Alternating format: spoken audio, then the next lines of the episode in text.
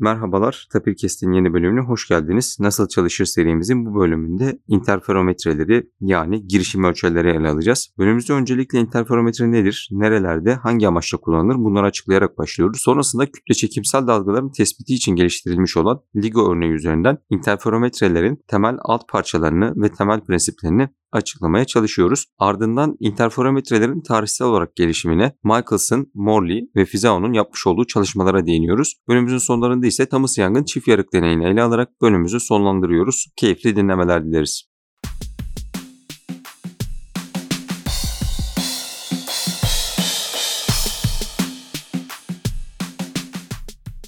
Sen hocam hoş geldiniz. Hoş bulduk Halil. Hocam nasıl çalışır serimizin yeni bölümünde bir araya geldik. Bugün interferometreyi yani girişim ölçeri konuşacağız. Mühendislikte ve bilimde ölçümün en önemli konulardan biri olduğunu biliyoruz. Daha önce bilim tarihi bölümlerimizde Lavoisier'in ölçümün ve ölçümü standartlaştırması için neler yaptığından bahsetmiştik ve aslında hemen hemen her bölümde biz ölçüm neden önemli ve ölçüm yaparken nelere dikkat etmeliyiz? Aslında yaptığımız çoğu işin bir ölçümün içerisinde inherent olan, fıtri olarak var olan gürültüyü nasıl kaldırabiliriz ya da bundan nasıl başa çıkabiliriz ve oradaki anlamlı bilgiyi nasıl elde edebiliriz diye konuşuyoruz. Bugün çok hassas olarak ölçüm yapmamızı sağlayan bir teknikten bahsedeceğiz. Genelde LIGO gibi uygulamalarda ışık kullanılarak bu teknik geliştiriliyor ve ışık kullanılıyor diye biliyorum. Ancak farklı türlerde dalgaları da kullanarak bir girişim ölçer, interferometre geliştirebiliriz. Buradaki temel amacımız bahsettiğim gibi bir fiziksel olguyu ölçmek, bir fiziksel etkiyi ölçmek ve bunu kullandığımız dalganın karakteristiklerine göre ne kadar çözünürlükte yaptığımızı, yapabileceğimizi belirliyoruz. Hocam öncelikle interferometre nedir kısaca açıklamaya çalıştım ancak sizden de bir elektrik elektronik mühendisliği bakış açısı ile nedir, ne anlama gelmektedir bunu öğrenmek isterim. Öncelikle bana bu platformda yer verdiğin için tekrar teşekkür ederek başlamak istiyorum Halil.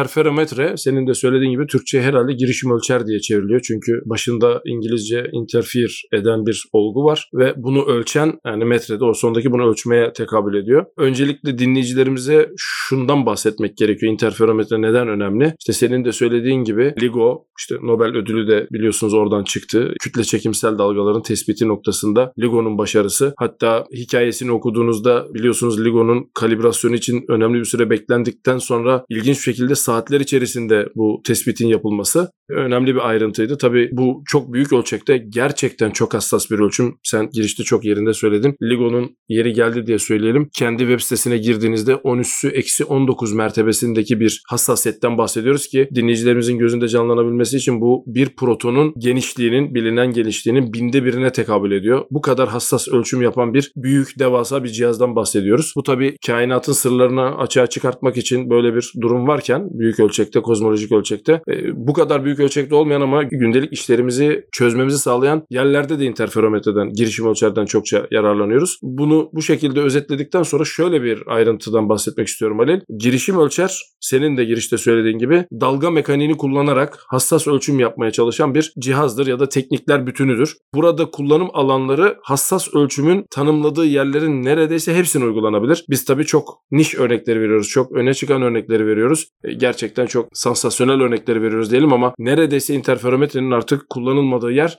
kalmadı diyebilirim Ali. Peki hocam fiziksel olarak örnek vermek gerekirse interferometreyi oluşturan girişim ölçerde kullanılan dalgaların karakteristiğinin ölçülecek fenomene göre değişeceğinden bahsetmiştik. Mesela LIGO örneği üstünden eğer uygun görürseniz ilerleyelim. Neden 10 üzeri eksi 19 seviyelerinde ölçüm yapmamız gerekiyor? Orada ölçmeye çalıştığımız şey ne şimdi? Şu nedenle soruyorum hocam. Ölçüm dediğimizde genelde insanların aklına ustaların belinde olan sarı uzun bir metre geliyordur. Yani ölçüm bir masanın boyunu ölçeceğiz ve 100 santimetre deriz. Interferometrede özellikle LIGO örneğinde ölçmeye çalıştığımız şey ne? LIGO özelinde ölçmeye çalıştığımız şey Einstein'ın özel göreliliğinin öngördüğü özel ve genel görelilikle bir arada değerlendirdiğimizde kütle çekim dalgalarının tespiti. Şimdi tabii böyle deyince çok havalı bir isim gibi geliyor ama hani senin söylediğin aslında LIGO mesafe ölçüyor. Peki neyi ölçüyor? Kütle çekim dalgası LIGO'nun olduğu yere geldiğinde ki biliyorsunuz LIGO'nun iki kopyası var. Tespit edilen yer ve bir de coğrafi olarak daha uzakta bir yerden referans olarak birbirlerine doğrulamak için aldıkları bir de test kopyası var öyle söyleyelim. Uzay zaman zamandaki bükülme ortaya çıkıyor. İşte kütle çekim dalgası geldiğinde aynı gözümüzde canlandıralım bir işte sinusoidal dalganın tepesinin ve çukurunun sizin olduğunuz fiziksel uzay zamandan geçtiğini düşünelim. İşte bu sırada ölçmeye çalıştığınız mesafeler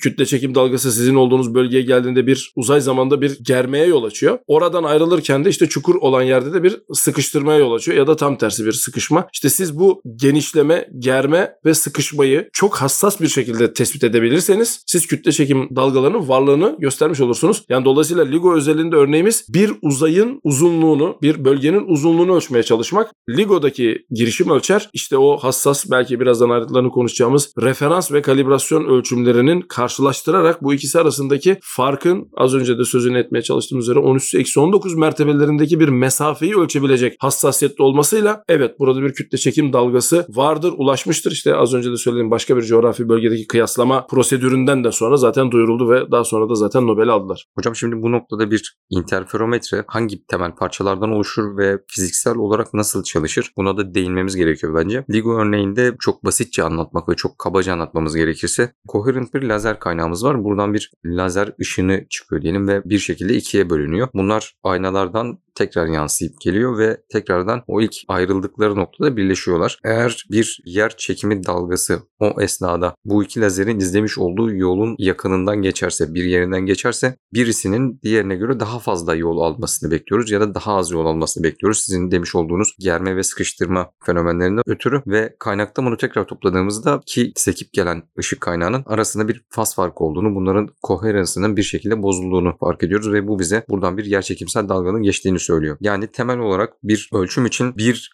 özelliğini kesin olarak bildiğimiz bir kaynağa ihtiyacımız var. Burada ışık hızı oluyor ve bu ışık hızını ölçebilecek bir de ölçüm cihazına ihtiyacımız var. Yani ne olduğunu bildiğimiz bir standarta ve bu standartı ölçecek diğer standart bir ölçüm cihazına ihtiyacımız var diye özetleyebilir miyiz hocam? Doğru söylüyorsun. Hatta çok da güzel tarihi bir noktaya değindin. Ben de açık konuşmak gerekirse o isimlerden bahsetmeden ilerlemeyi doğru ve haklı bulmuyordum. Michelson Morley ve Fizao burada adını geçirmemiz gereken iki tane yani Michelson Morley iki ayrı bilim adamı, Fizao ayrı. Aslında bu interferometrenin girişim ölçerin atası ve senin söylediğin konuyu hatta rivayet odur ki belki bunun için bir bilim tarihi podcast'i çekilebilir. Einstein'ın esinlendiği ilham kaynağı olduğu düşünülen deney çünkü burada söz ediliyor. Ondan bir bahsedelim önce. Hikayesi şu. Michelson Morley iki tane bilim insanı bunlar bir araya geliyorlar. İkisi de çok ilginç karakterler bu arada. Ancak Michelson'ın deney düzeni konusundaki nasıl Lavoisier'den bahsederken herhalde Michelson'a da çok ayrı bir yer ayırmamız gerekecek. Ether adı verdiğimiz işte Maxwell'in denklemlerinde elektromanyetik dalganın nasıl oluyor da diğer dalgalardan farklı olarak herhangi bir ortama ihtiyaç duymadan yayılabildiği sorusu insanların aklını onlarca yıl tabi kurcalıyor. Burada insanların ortaya attığı işte eter kavramı ortaya çıkıyor ve eterin aslına bakılırsa fiziksel olarak tespit edilebilen bir şey olması gerektiği gündeme geliyor. İşte Maxwell'in denklemlerindeki o nu sıfır, epsilon sıfır mevzu buraya dayanıyor. O bir bölü karekök içerisindeki e,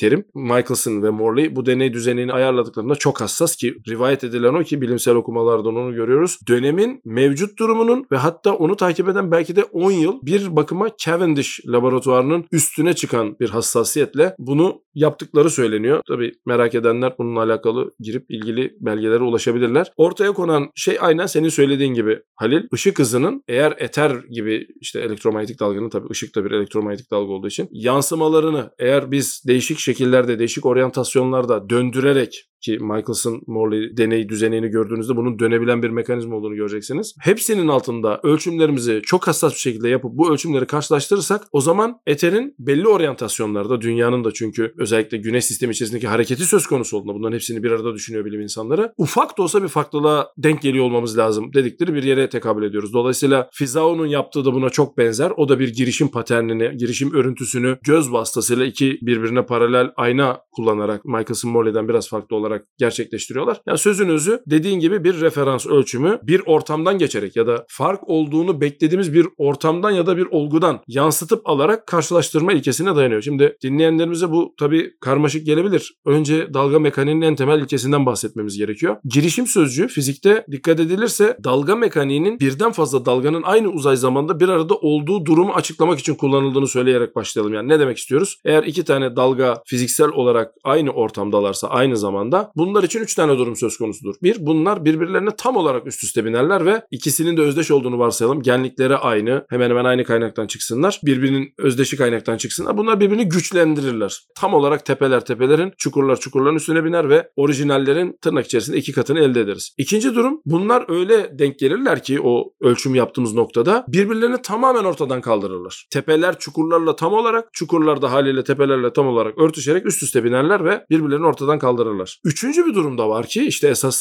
girişim ölçerde bu üç duruma bakıldığında genelde karşılaşılan durum budur. Bunlar birbirlerine tırnak içerisinde bir faz farkıyla ulaşırlar. Ortaya yine tamamen sönümlenmemiş, tamamen kuvvetlendirilmemiş arada bir dalga şekliyle karşımıza çıkarlar. İşte biz bu üçüne yani birden fazla dalganın birbirinin üzerine binmesine süperpozisyon adı verilen olguyu ortaya koyarak üstüne binmesine girişim olgusu ya da girişim örüntüsü diyoruz. İşte LIGO'da yapılan ya da Michelson Morley'de yapılan ya da Fizao'nun yaptığı işte birinci dalga, referans dalgayı gönderip onu bir şekilde ikiye ayırıp aynı kopyasını oluşturup onu da ölçmek istediği ortamdan yansıtarak alıp ikisini üst üste bindirdiğinde ortaya çıkan girişim örüntüsünü yorumlama yöntemi aslında interferometre ya da girişim ölçer. İşte bu dolayısıyla bundan üst üste bindiğimizde, üst üste bindirdiğimizde ortaya çıkan örüntünün davranışına bakarak ne olduğunu anlayabiliyoruz. LIGO'da yapılan bu. LIGO'da bir kütle çekim dalgası eğer LIGO'nun olduğu yere ulaşmamışsa yani standart bir günde her şeyin yolunda olduğu bir günde girişim paterninin neredeyse işte bakarsınız mükemmel çok net bir görsel olarak resme karşılık geldiğini göreceğiz. Eğer bir kütle çekim dalgası üzerinden geçiyorsa, içinden geçiyorsa ya da o net referans resmin bozulduğunu görüyoruz. Referans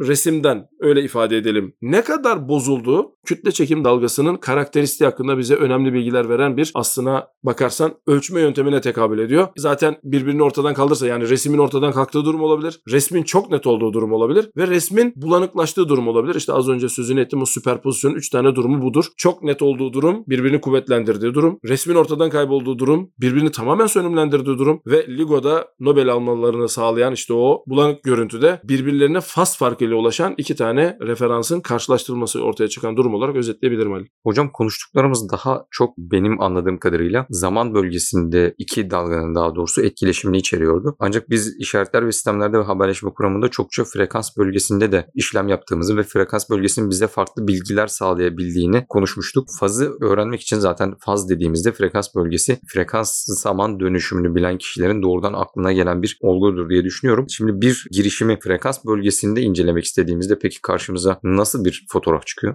Şimdi az önceki örnek üzerinden gidelim. Kaynak tek olduğunda birden fazla kaynakla da interferometre yapılıyor ama hani temel ilkesi buydu ve LIGO'da kullanılan bu hani oradan devam edelim istiyorum. Kaynak tek olduğunda ve coherent laser kullanıldığı için tırnak içerisinde başka tabii çok teknik ayrıntılar var. LIGO için bunu söylememiz gerekiyor. LIGO'nun kılavuzu dediğimiz yani lazerin içinden gittiği tüpün kendisi içerisinde çok çeşitli düzeltmelerin yapıldığı ve alternatif dalga boylarının da olduğunu biliyoruz. Ya bu tamamen bir mühendislik problemi öyle diyelim. Çok hassas olması için yapılıyor. Bu kadar hassas olmadığını varsayalım. Tek bir monokromatik lazer olduğunu varsayalım. Yani tek bir frekansta bir dalga çıktığını, bir ışık hüzmesi çıktığını düşünelim. Frekansı sabit bunun. Bunu sıfır kabul edelim. Işın ayrıcıya geldiğinde ikiye bölünüyor. Birbirinin kopyası oluyor bunlar. İki tane kopya daha düşük güçte iki kopya oluşuyor çünkü giren güç ve çıkan güç eşit olmak zorunda olduğu için iki birbirinin özdeşi iki kopya aynı frekansta ışık hüzmesi elde ediyoruz ya da lazer hüzmesi elde ediyoruz. Burada frekans bölgesinde hala bir problem yok. Ne vakit az önce sözünü ettiğim o 3 süperpozisyon alt durumu gündeme geliyor. Şunu görüyoruz. Çıkan lazerin yani ilk oluşan oluşturulan referans lazerin bölünmeden önceki gücüne bir dersek eğer frekans bölgesinde görmemiz gereken her şey yolunda giderse normal bir günde üst üste binip birbirini kuvvetlendiren yarıya bölünmüş gücün frekans bölgesinde işte Fourier dönüşümü vasıtasıyla ya da Fourier araçları vasıtasıyla tekrar istenen frekansta bir birimlik bir magnitude genliğe ulaştığını görmeliyiz. Frekans bölgesindeki yorumu bu. Eğer bunlar birbirini sönümlendiriyorsa giriş enerjisi bir, çıkış enerjisi sıfır olan yani frekans bölgesinde hiçbir şey görmediğimiz bir durumla karşılaşırız ki ne anlarız buradan da? Tabii deney düzeninin başka bir şeyle bozulmadığı varsayımıyla bunların birbirlerini sönümlendirdiğini anlarız. Çünkü giriş enerjisi bir çıkış enerjisi sıfırsa enerji nereye gitti? İki kopya 0.5 güçlü olan iki kopya birbirini sönümlendirdi. Ama istatistiksel olarak gördüğümüz ise giriş enerjisi 1, girişteki frekans bölgesindeki genliğin 1 olduğu durumda ışınlar ikiye ayrıldıktan sonra 0.5-0.5 gibi düşünelim. Bir araya tekrar geri geldiğinde işte bir detektöre vardıklarında öyle diyelim orayı da oradan anlıyoruz. Güç genelde 1 olmaz. 0 olduğu durumda gerçekten çok şanslı olmanız lazım ama 0 ile 1 arasında bir sayıdır. İşte biz giriş enerjisine bakarak çıkış enerjisindeki magnitude'un yani genliğin kuvveti kuvvetini karşılaştırıp arada ne kadar faz farkı olduğunu da kestirmiş oluyoruz. Çünkü %10'luk bir enerji düşüşü varsa işte gönderdiğimiz monokromatik bir sinusoid olduğu için bakıyoruz. Nereye tekabül ettiğini kabaca anlıyoruz. Yani %10 işte pi bölü 3'lük bir faz farkına tekabül eder. Bunu bir lookup table yapıldığını, bir referans tablosu yapıldığını varsayarsanız frekans bölgesindeki yorumunun da böyle olduğunu söyleyebiliriz. Tabi burada tekrar etmek istiyorum. LIGO gibi sofistike bir ölçüm aracında problemler bu kadar basit olmamakla birlikte temel ilkesi bu olan yöntemler kullanılıyor. Birden fazla lazer kullanılmasının nedeni az önce sözünü ettiğim ölçümde çeşitlilik yaratarak ölçümün kalitesini kuvvetlendirmek ama her bir lazer kendi içerisinde bu şekilde değerlendiriliyor. İşte ikinci durum lazerin içinde yayıldığı ortamın mükemmel bir vakum olması, olamaması halinde refraction adını verdiğimiz işte lazerin kırılım ve saçılım problemlerini bertaraf edecek ek teknolojilerle karşımıza LIGO gibi teknoloji ve bununla birlikte gelen Nobel çıkıyor. Hocam şimdi bir süredir ışıkla, lazerle yapılan ölçümlerden bahsediyoruz ve LIGO'yu genişçe ele aldık. Ancak bölümümüzün başında söylediğimiz gibi interferometre sadece ışıkla çalışan lazerle ölçüm yapılan bir şey değil. Çeşitli farklı dalga türlerinde kullanabiliyoruz. Özellikle akustik dalgayı kullanabiliyoruz. Örneğin Tapir Love'ın Teknofest için geliştirmiş olduğu Tapir Bot isimli aracın üstünde çok çok kullandığımız ve aslında bizi biraz uğraştıran bu sensörler bilinen bir ultrason sesini gönderiyorlar ve eğer karşısında bir engel varsa akustik bu engelden çarpıp tekrardan geliyor. Sensörlere dönüyor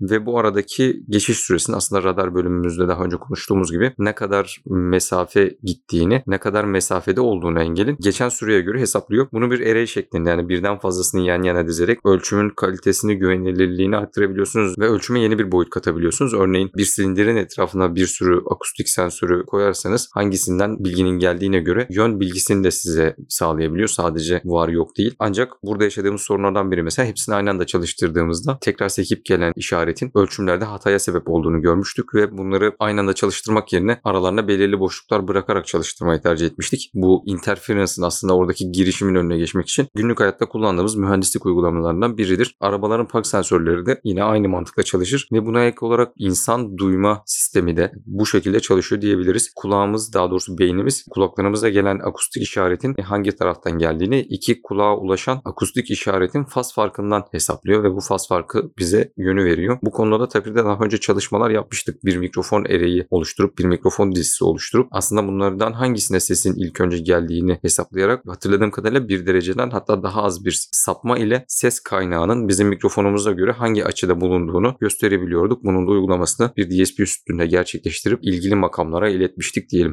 Şimdi çok güzel bir noktaya değindin Halil. İnterferometre adı üzerinde girişte de bahsettiğimiz üzere dalga mekaniğinin olduğu her yerde üzerinde çalıştığınız problemin doğasına uygun seçilmiş frekanslarda, dalga boylarında gerçekleştirilebilecek bir şey. Şunu da tabii söylememiz gerekiyor. İşte kozmolojik ölçekte işte LIGO'ya bakıldığında 4 kilometreden bahsedilen bir lazer yolundan söz edeceğimizi görecek dinleyenlerimiz. Ancak insan kulağı gördüğünüz gibi iki kulak arası mesafe ortalama 20-30 santim civarında. Yani bunların hepsi ilginç bir şekilde üzerinde çalıştığınız probleme göre şekillendirmeniz gereken bir ölçüm düzeniniz olmasını gerektiriyor. Yani öyle bir interferometremiz olsun ki bir tane olsun her şeyi ölçelim. Kütle çekim dalgasından tutun da olamıyor. Neden? Çünkü üzerinde çalıştığınız olgunun kendisinin belirlediği bazı gereksinimler ve kısıtlamalar var. İşte senin de söylediğin gibi işte insan kulağı buna güzel bir örnek dediğin gibi yani bizim fark edebileceğimiz bir yönün belli bir şiddette belli bir frekans aralığında olması demek zaten kabaca kulakların burada olması demek. İşte insan görmesini de yine benzer şekilde söyleyebiliriz. Her ne kadar burada arkada çalışan tamamen bir interferometre olmasa da derinlik bilgisini beynin oluşturmasında kullandığı yöntem aslında iki tane görüntüyü üst üste bindirerek ve bunun üzerinde çok ciddi bir sinir ağı uygulaması gerçekleştirerek gündeme gelmektedir. Ben aklıma gelen çokça kendi çocukluğumda da çok eğlendiğim ve herhalde herhalde herkesin de bir şekilde çocukluğunda uyguladığı bu bulmacalardan örnek vermek istiyorum. İki resim arasındaki yedi farkı bulun. İşte resimlerden bir tanesi solda, bir tanesi sağda karışık biraz resimler koyuyorlardı bizim zamanımızda. Aslında interferometre hile yapıyor. Resimlerden birini alıyor, kesiyor. Diğerinin üzerine koyuyor. Biraz da bunun şeffaf olduğunu varsayalım. Böylece yedi farkı saniyeler içerisinde bulmuş oluyorsunuz. İşte interferometre tamamen bu yönteme karşılık geliyor. Yani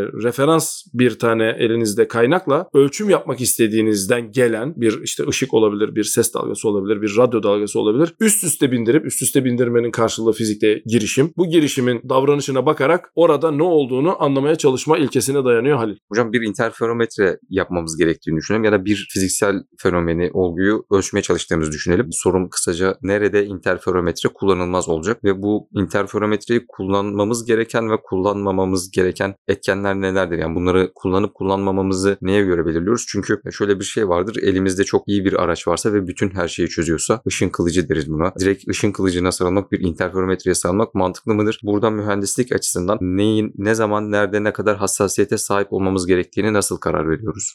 Bence sorunun yanıtı zaten kendi içerisinde gizli Halil. Çünkü interferometre dediğin gibi tabii burada tekrar şunu söyleyelim. Ölçüm düzeninin parçaları insanlar tarafından yapıldığı için yani oradaki hassasiyeti belirleyen sizsiniz. Yani doğada bir interferometreyi alalım onu şekillendirelim yok. Yani evet ışığı alıyorsunuz ve yine sizin istediğiniz hassasiyetli bir çıktıya dönüştürerek çeşitli ölçümler yapıyorsunuz. Yani o noktada problemin bence senin sorduğun kısmının yanıtı sorun içerisinde gizli. Biz ne kadar hassasiyet istiyoruzla başlıyoruz. Şimdi yine LIGO'dan başladık oradan devam edelim. Bir kütle çekimsel dalganın uzay zamanda ne kadar genişleme ve daralma yarattığını daha önce gözlemediğimiz için o zamana kadar yapabildiğimiz en büyük hassasiyete ulaşıp bir ölçüm yaptık ve bunun karşılığını aldık. Büyük hadron çarpıştırıcısı düşünüldüğünde evet orada belki bir doğrudan interferometre yok ama hani yine çok hassas bir ölçüm cihazı olduğu için bu örneği veriyorum. Orada Higgs parçacığını ararken ulaşmamız gereken beklediğimiz orada olduğunu varsaydığımız bir enerji seviyesi var. Cihazı oraya doğru çıkartmaya doğru gittik yavaş yavaş yani sürekli. İşte yanlış hatırlamıyorsam da 2012 yılında duyuruldu. Bunlar dolayısıyla temel parametreler ama sözünü ettiğin yerde nerede kullanılmasın bence yanıtı çok keskin. Eğer siz bir interferometre kullanmak istiyorsanız ilgili fenomenin boyutlarını biliyor olmanız lazım. O boyutları bilip o boyutlar elinizde varsa onun hakkında önceden bir bilginiz varsa o boyutların istediğinin dışında bir interferometre kullanmamanız gerekiyor. Çünkü o zaman interferometre kullanışsız hale geliyor. Mevcut durumu algılayamaz hale geliyor. Bunun en güzel örneklerinden bir tanesi de Halil yani insanoğlunun bu testleri yaparken aslına bakarsan gördüğü durumlardan bir tanesi Sir Isaac Newton'un yaptığı çalışma gökkuşağının nasıl davrandığını anlayabilmek için işte atmosferdeki o su parçacıklarının özellikle işte nem parçacıklarının kırılım ve saçılım indeksleriyle alakalı olup bunu aslında atmosferin daha ince tabakalarına doğru yapılması gerektiğiyle alakalı ama kendisinin bu teknolojisi olmadığı için bir bilimsel notla insanlara verdiği durumu görüyoruz. Yani biz gözlemimizi yeryüzünden bu kadar yapabiliyoruz ama eğer biz olayı tamamen anlamak istiyorsak olayın doğası bize zaten eğer birazını anladıysak bize bir kılavuzluk yapıyor, bize biraz yol gösteriyor. Dolayısıyla nerede kullanılmazın yanıtı eğer doğasını tam anladığınız bir olguyu elinizdeki bir interferometre ölçmek istiyorsanız boyutlarda bir uyumsuzluk varsa o interferometre kullanılmaz. Ona uygun bir interferometre kullanılmalıdır. Ama son olarak da şunu söyleyelim. Interferometre genelde işte o dalga mekaniğindeki o durum nedeniyle senin de söylediğin üzere faz, frekans, zaman üç ana sözcük etrafında dolaşan bir olgudur. Bunları birbirine dönüştürdüğümüz ortamlar vardır. Yani işte siz bunu ışık hızıyla çarparsanız mesafe elde edersiniz. Siz bunu bir dönel eksen üzerinde yaparsanız işte stroboskop etkisi ortaya çıkar ve başka bir fenomen gözlersiniz ama işte zaman,